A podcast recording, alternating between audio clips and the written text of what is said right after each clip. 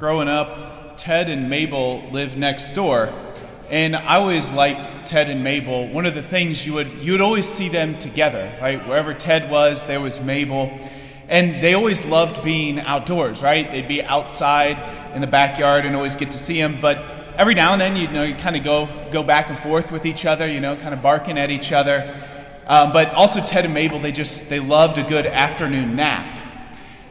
And I know Ted and Mabel kind of sound like the elderly couple that lives next door, but it was actually the two pugs that lived next door.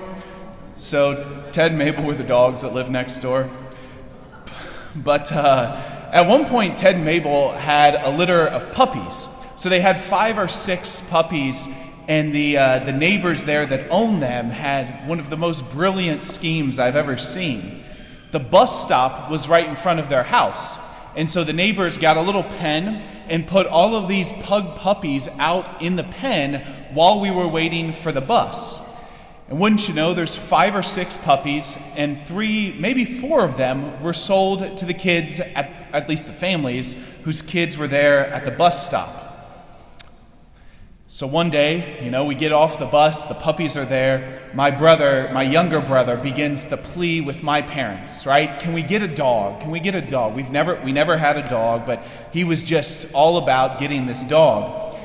And at one point, my younger brother says, If we could just get this dog, I will never ask for anything else. I won't want birthday present. I won't ask for anything when we're at the store. This is the only thing I will ever want. That was not true. But it worked. We got the dog, had her for 17 years. She was a great dog. But this sense of like, this is the only thing that I could possibly want, and everything will be just fine. Right? Every now and then we get that way in our own lives, where it's just, if I could, just one thing would happen. Maybe it's, you know, if, if your, your, your boyfriend would propose, or maybe if you got the right job, or if the house was just perfect. If this one thing would happen, everything would be all right. And we get a little sense of that in the gospel today. Right? Philip says to Jesus, he says, just show us the Father, and that will be enough.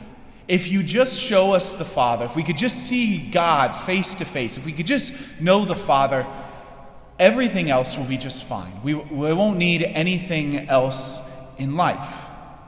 And of course, that request is a little better than a puppy or a little better than anything else. But, but there's this sense of this being the deepest desire that Philip could ever want. He says, just show us the Father, and that will be enough.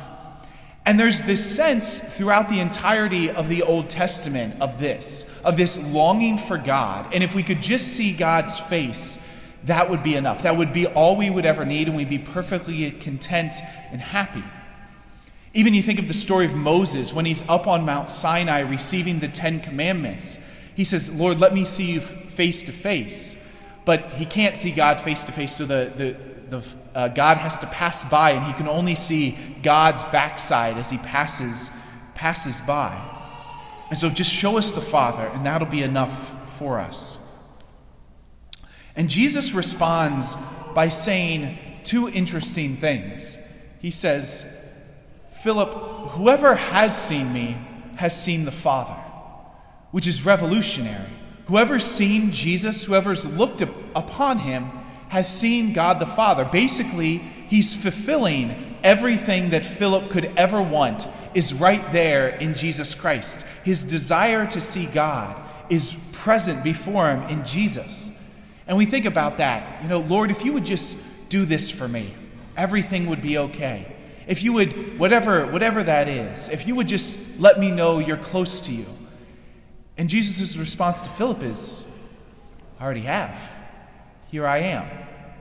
And maybe that's the answer that Jesus gives us in the Eucharist. Is we say, like, Jesus, I just want to know that you're close. I just want to know that you're nearby. And well, well, here he is. We can taste him. We can experience his closeness. So whoever has seen me has seen the Father, he says. But he says one additional thing.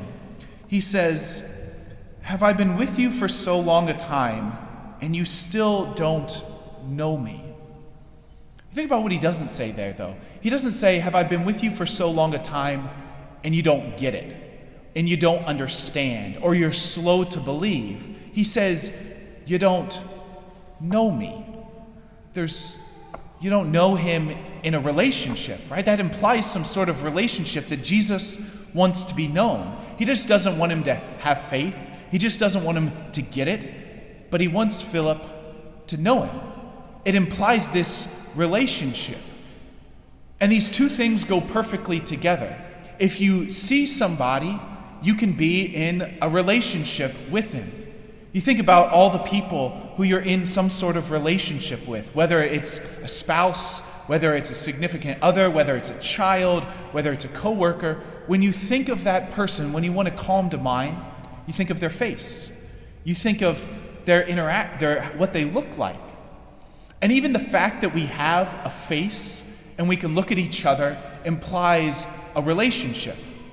Because when you look at somebody in the face, you can see if they're excited, you can see if they're anxious, you can see if they're bored, you can see if they're interested, you can see if they're distracted and thinking about something else. a face implies a relationship, that you can see somebody face to face and they can see you. And you can, without even saying or hearing their voice, you can kind of know what's happening inside their head and inside their heart. It's amazing all the little things our faces do to show somebody else what we're thinking. And so our faces imply this relationship that we have with each other. So as Jesus says, Have I been with you for so long a time and you still don't know me? Whoever has seen me has seen the Father. When we look at Jesus' face, we know him. When we can see him face to face, we get to know him. We get to know what he's like. We get to be in a relationship, in a friendship with him. And for, for all of us here at our, our four parishes, this is, I think, something important and fascinating for us to think about. Because, you know, in the winter, we went through this, this process of our, of our identity, of our name, of our, our grouping, and through prayer and discernment and discussion, settled upon the holy face of Jesus. So, for us, I think part of our identity is to be people who are obsessed with the face of Jesus and a relationship with Him that part of seeing Jesus face to face is that we're in a relationship. And this is seemingly who God's calling us to be as people who seek the face of Jesus, who say with Philip, just show us the Father, just show us your face. And that's all we'll ever want to be. All we ever want to do, Jesus, is be in this relationship with you. And one of the fascinating things for our four parishes is, didn't realize this until it happened, is all four of our parishes have an image of the face of Jesus on the veil of Veronica somewhere in the church. And here at St. Joseph, it's in the, in the vault right there in the, uh, the front image on your left side. In the vault is this image of the face of Jesus. And this is ultimately all of our deepest desires, is to see God face to face. One of the most beautiful prayers of the church is the prayer that a priest gets to pray as he's commending somebody into eternity. As somebody's laying on their deathbed, there's a, there's a particular prayer to commend the dying person into the Lord's hands. And the very last line of that prayer is it talks about may the angels come to greet you, may you see the Blessed Virgin Mary, may you experience the friendship of the saints. The very last line of that prayer is may you see your Redeemer face to face and enjoy the vision of God forever. And as we send somebody forth into eternity with those words, asking that they may see God face to face, we get a glimpse of it here and now in our own day and age. That we get to see Jesus face to face, whether it's in the Eucharist, whether it's in the love of our brothers and sisters in Christ, or it's in our imaginations of praying with Jesus in the scriptures. The deepest desire of all of our hearts is that same one that Philip says Show us the Father, show us your face, and that, that's all we'll ever need. And Jesus says, Here I am. He's that person who shows us his face, and we can see him, we can know him, and we can be in a relationship with Jesus Christ.